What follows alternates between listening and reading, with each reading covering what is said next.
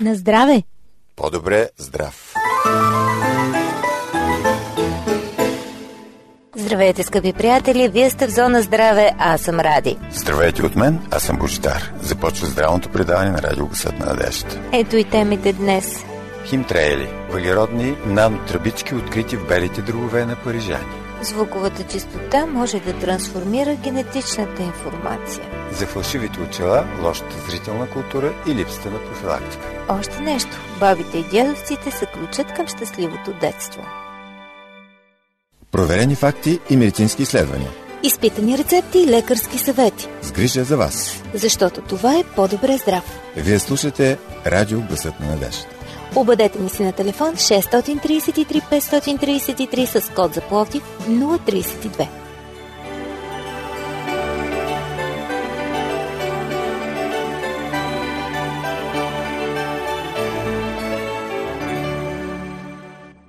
По повод Световния ден на мозъчния инсулт, 29 октомври, се проведе пресконференция в Университетската монопрофилна болница за активно лечение Плевен.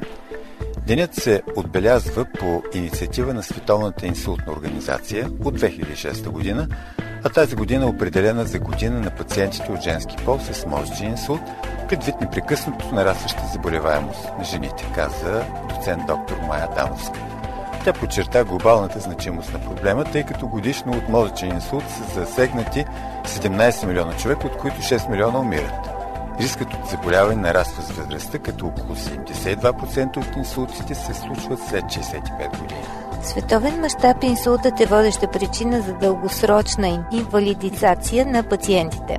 На всеки две секунди някой получава мозъчен инсулт, а така наречените мълчаливи мозъчни инсулти са водеща причина за настъпващи сериозни ментални увреждания.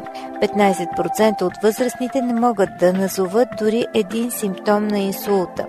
13 часа пък е средното време от настъпването на първите симптоми до представянето на пациента пред медицинските служби. Около 60% от пациентите с инсулт остават непрегледани през първите 24 часа от началото на заболяването, а повече от половината от всички попаднали в спешно отделение не осъзнават, че имат мозъчен инсулт. За последните три години смъртността от инсулт у нас е нараснала с 3,1 на 100 хиляди. От инсулт умира всеки 5-6 мъж и всяка четвърта пета жена.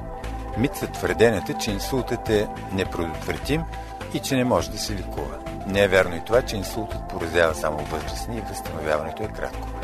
Мозъчният инсулт не дискриминира. Той поразява хора от всички възрасти, етнически групи и происход. Ето защо трябва да положим максимални усилия взаимно да си подадем ръка, за да намалим риска от мозъчен инсулт, заявява доктор Дановски. След трите най-важни действия за предотвратяване на инсулт са редуциране на всички познати рискове, своевременно и ранно разпознаване на симптомите и предоставяне на оптимални възможности за адекватно и специфично лечение на пациентите с мозъчен инсулт. България е на първо място по смъртност от мозъчен инсулт в Европейския съюз, а за 8 години трагичните случаи са нараснали с 3,1%. Уважаеми слушатели, вашите въпроси са важни за нас. Пишете ни на адрес Плодив, почтенски код 4000, улица Антим, първи номер 22, звукозаписно студио.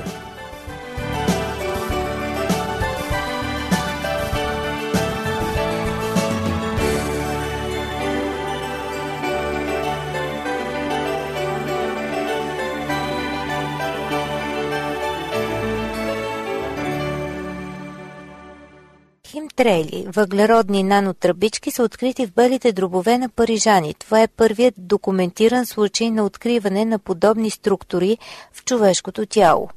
Перспективният материал на бъдещето, въглеродните нанотръби, не е толкова лесно да се намерят в живота. Те се намират само в високотехнологични лаборатории, които изследват техните свойства, разработват технологии за производството и използването им. Изследва се и тяхната потенциална опасност. Доказано е, че в опитни мишки те предизвикват същата бурна реакция на имунната система, както азбеста, известен със своите канцерогенни свойства. Но мишките получават нанотръбите изкуствено чрез инжектиране на разтвор. Затова откритието на френските учени е толкова изненадващо. Авторите са получили пробите от лигавицата на 64 деца, живеещи във френската столица и страдащи от астма. Нанотръбите са били намерени от всички, като в някои от тях са намерени в макрофагите, имунни клетки, които действат в лигавицата на белите дробове. За съжаление, учените не могат да назовават нито точното съдържание на въглеродните нанотръби, нито техния източник. Не е изследвана и връзката между нанотръбите и различните заболявания. От една страна те наистина са способни да стимулират различни възпалителни процеси, но от друга тяхното присъствие може да се дължи на заболяването и на отслабения капацитет на организма да се чисти от замърсявания. А сега към друга много любопитна тема. Звуковата терапия е вид лечение, което използва вибрационните модели на определени звукови частоти, за да подпомага тялото и ума. Методът се използва масово, а по темата са направени стотици изследвания, които потвърждават ползотворността на звуковата терапия. Тази практика съществува още от древни времена и сякаш модерният свят те първа си я припомня. Доктор Джеймс Гимзевски от Калифорнийския университет опитва да слуша звуците, издавани от отделни клетки. Така той доказва, че всяка клетка пее на съседите си с различни звуци. Това ново направление в науката се нарича соноцитология и целта му е да бъдат картографирани пулсациите на отделните клетки в тялото. Доктор Гинзевски не се надява само да може да разбира кои клетки са здрави и кои не – Следващата цел е да може да усилва звука в дадена болна клетка и така тя да имплодира, без да наранява клетките в съседство, защото те няма да резонират на същата частота. Животът на всички е повлиян до някаква степен от музиката и звуците като цяло. Смята се, че съществува и частота на звука, която буквално може да трансформира нашата ДНК. Според Ралф Смарт тази частота е основна за музикално-математическата матрица на сътворението. Знаем, че енергията е навсякъде и във всичко. Когато се движим, използваме енергия, за да задвижим мускулите си. Дори работата на синапсите изисква определено количество енергия. Един от фундаменталните закони на физиката е законът за вибрирането. Всичко се намира в състояние на постоянно движение и всичко вибрира с бързо темпо. Всяка съществуваща молекула вибрира. Като имаме предвид това, е логично да се замислим, че наистина вибрациите ни влияят. Но все пак това е по-сложна тема, дори малко мистична за мен. След малко ще продължим с навиците, които унищожават бъбреците ни, така че ще бъдем на вълна, която може да бъде полезна за всички нас. Не сменяйте частотата и останете на вълните на радио Гласът на надеждата. Бъдете крачка напред, споделете темите, които желаете да чуете в по-добре здрав на телефон 032 633 533 или ни пишете на адрес awr.bg.abv.bg Аз съм Божидар. Аз съм Ради, очакваме ви и с удоволствие ще включим ваши материали в предаването.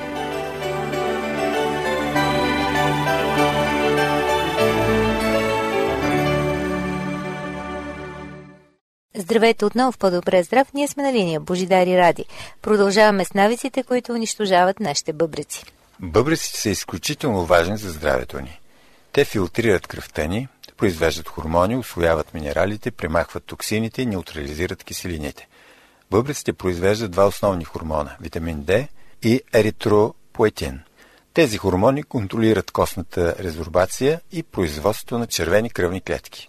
Увреждането на бъбреците може да остане незабелязано с години. Това е така, защото те могат да извършват своите задачи с 20% от общия им капацитет. Затова болестите, свързани с бъбреците, се наричат тихи болести, защото могат да останат незабелязани за дълъг период от време. Ето и някои от вредните навици, от които трудно можем да се откажем, които имат пагубно въздействие върху бъбреците. Прекомерна консумация на животински протеин, консумацията на червено и други видове меса води до натоварване на бъбреците, така че повече протеин в диетата означава, че бъбреците трябва да работят повече, а това може да доведе до увреждането им или до дисфункция с течение на времето. Второ, хроничното недоспиване. Липсата на сън може да доведе до проблеми с бъбреците. Това е така, защото когато спите, организма се възстановява и ако се лишите от сън, бъбриците няма да могат да се възстановят както трябва. Прекомерната употреба на бълкоуспокояващи е третата причина. Много хора приемат подобни неща за щяло и нещяло, но повечето от нас не осъзнават, че именно болко-успокояващите могат да увредят бъбреците. Четвърто. Прекомерната употреба на сол също може да доведе до увреждане на бъбреците. Солта води до задържане на течности в организма ни и оттам до високо кръвно налягане. Ако не пиете достатъчно вода, основната функция на бъбреците, която е да филтрира кръвта и да изхвърля токсините от тялото, се забавя. Но, когато не пием достатъчно, бъбреците не могат да работят нормално и токсините се натрупват в тъканите и предизвикват различни заболявания. Както солта, Кафето също може да повиши кръвното налягане. Това пък от своя страна оказва негативен ефект върху бъбриците, затова в резултат на прекомерната употреба на кафе бъбриците могат да се увредят. Дефицитът на различни витамини и минерали също се оказва негативен по отношение на работата на бъбриците. Разнообразието, пълноценното хранене и консумацията на много плодове и зеленчуци се грижат за доброто здраве на нашите бъбрици. Недостигът на различни витамини може да доведе до камъни в бъбриците, приемат на витамин B6 и магнези, например, намаляват риска от камъни. Скъпи приятели, продължаваме с една тема за фалшивите очила, лошата зрителна култура и липсата на профилактика. Пазете се от очила ментета, подлагайте се на редовни очни прегледи и прочие подобни съвети могат да се открият в интернет пространството, но ние се доверяваме на специалистите от оптика Fox, които разясняват подробно каква е опасността от носенето на очила ментета и защо е важно редовно да посещаваме офталмолог. Какво е вашето наблюдение върху очните заболявания? Зачистяват ли тежките случаи? Ето какво отговарят от Оптика Фокс. Статистиката сочи, че все повече хора имат ограничения в зрението. Причините могат да са рефракционни или в резултат на някаква патология. Очните заболявания имат огромно социално значение. Много от заболяванията нямат напълно изяснена етиология. Наследствена обремененост, стрес, вредни навици като алкохол и тютюнопушене, наркотици. Полът също има значение, съпъсващи заболявания като хипертония, ендокринни смущения и много други, детски болести, алергия. Всичко това се отразява. За съжаление се наблюдава зачистяване, както в резултат на вредния начин на живот и работата, така и поради лоша или липсваща профилактика. От какви очни заболявания най-честно боледува българинът? Най-често срещаните заболявания са катаракта, известна като перде, глаукома, нелечимо заболяване и ретинопатия на недоносените бебета и също така следствие на диабет. Какво ще препоръчате като превенция? Има ли универсален метод за предпазване от точни заболявания?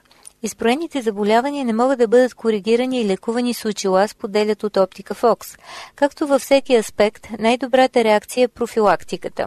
Почти всички болесни състояния могат да бъдат повлияни, ако бъдат открити в своя ранен стадий. Хората трябва да проверяват ежегодно следните неща. Стойностите на висуса, т.е. остротата на зрението, както и нивото на кръвната захар, очно налягане и състоянието на съдовете в него, всекидневно да се следи кръвното налягане. За съжаление няма универсален метод на лечение. Методите са различни, консервативни и хирургични и въпреки това огромен брой хора имат осложнение и влушено качество на живот и работа, даже до невъзможност да упражняват професията си. Защо е важно човек да коригира зрението си, ако е увредено, чрез очила или лещи? Възприемането на зрителната информация зависи от способността на окото да пречупва и фокусира светлините лъчи върху ретината и това свойство се означава като рефракция. Тя зависи от пречупващите среди на окото, роговица, преднокамерна течност, леща, стъкловидно тяло, както и от дължината на очната ябълка. При точно фокусиране на образа върху ретината човек няма рефракционна аномалия и състоянието се означава като еметропия. При рефракционна аномалия, т.е. поради различна дължина на окото или пречупвателна способност, светлините лъчи попадат пред или зад ретината и се получава неясен образ. Рефракцията на всеки човек се предава по наследство, както ръстът, цветът на очите, косата и други белези. Точното и изследване и корекция поставя очите в оптимални условия за работа, подобно на дрехите по мярка. Изборът на много от съвременните професии би бил невъзможен без използването на точни очила с диоптър или контактни лещи. Правилно изписаните, отлично подбрани и изработени очила щадят зрителния орган от допълнително напрежение, умора на цилиарния мускул, дори инфекции, съвременните технологии дават възможност за различни функционални и естетични решения на проблемите с очите. Какви са рисковите от очила ментет? Това е много широка тема. Очилата са съвкупност от технологии, материали, ноу-хау, точно както автомобилите и компютрите днес, например. Компромисът спрямо качеството на съставните елементи, рамка, диоптрични лещи, слънчеви лещи трябва да е допустим и премерен. Повечето производители на световни марки имат свои колекции, които са с отлични качества, но на доста приемливи цени. Те не са толкова широко популярни, но всяка сериозна оптика поддържа такъв асортимент и цените са два-три пъти по-низки от тези на дизайнерските марки. Известно е, че повечето маркови продукти са с високи за стандарта в България цени, не всеки може да си ги позволи. Често обаче клиентите прибягват до покупка на ефтините им копия. Но от Оптика Фокс препоръчват да се разчита на консултант оптиците и така човек да получи по-точна информация за продукта. Защото ако очилата са много по-ефтини, примерно с отстъпка от около 20%, има три варианта. Или да са остри, възможно е да имат дефект, или да са от стара колекция, което не е лошо, или пък третата възможност да са фалшиви. Какъв е проблема с фалшивите очила?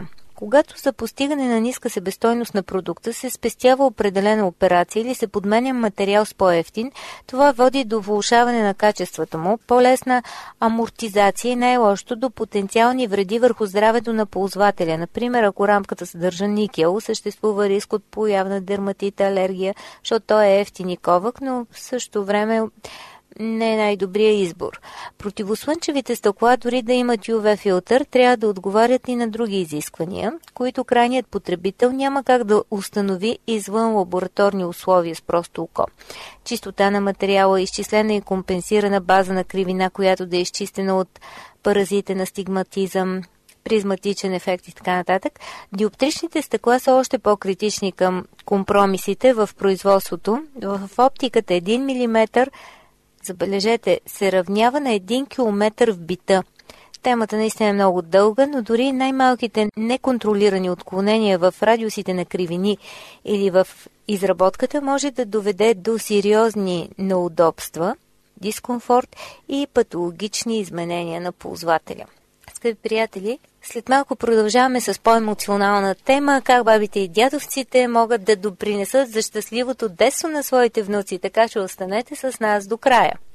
032 633 533 За всичко, което ви вълнува, говорете с нас. За любовта на бабите и дядовците към техните внуци често се казва, че е най-вълшебната любов от всички. Тя е безгранична и безусловна. Американско проучване, в което се разглежда ролята на бабите и дядовците в развитието на децата, потвърждава това, което всеки знае. Баба и дядо са ключът към щастието на внуците.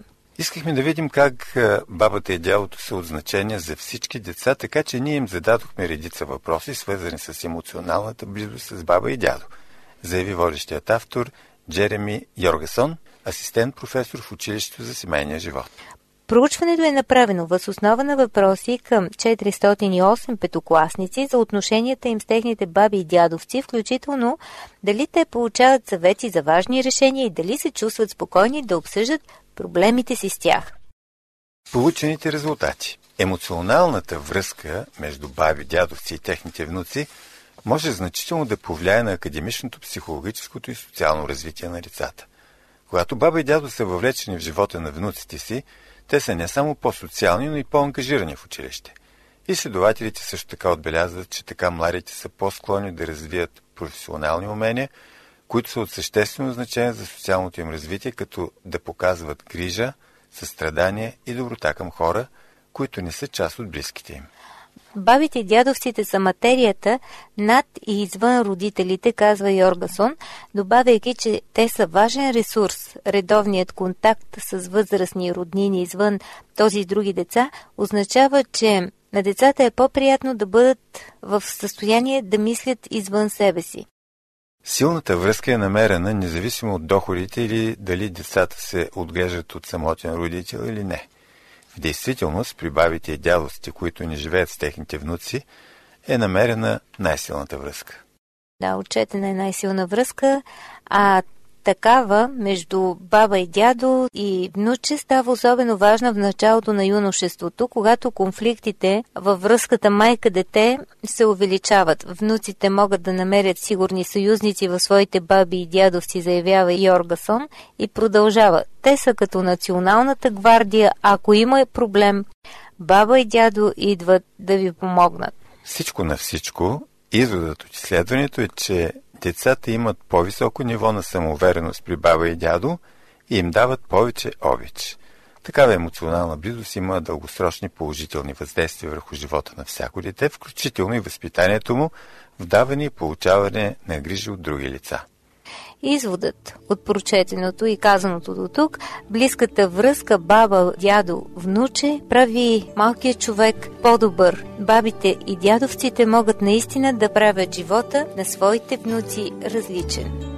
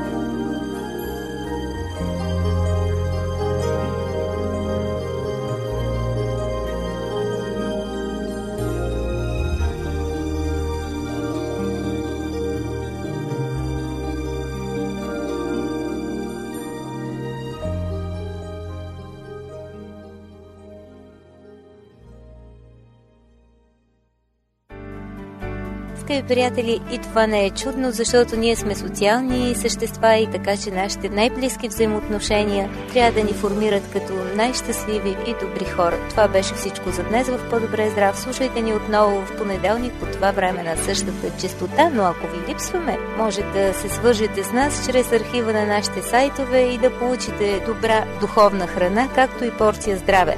А сайтовете ни са awr.org и awr.sdabg.org Хубав ден и останете с здраве!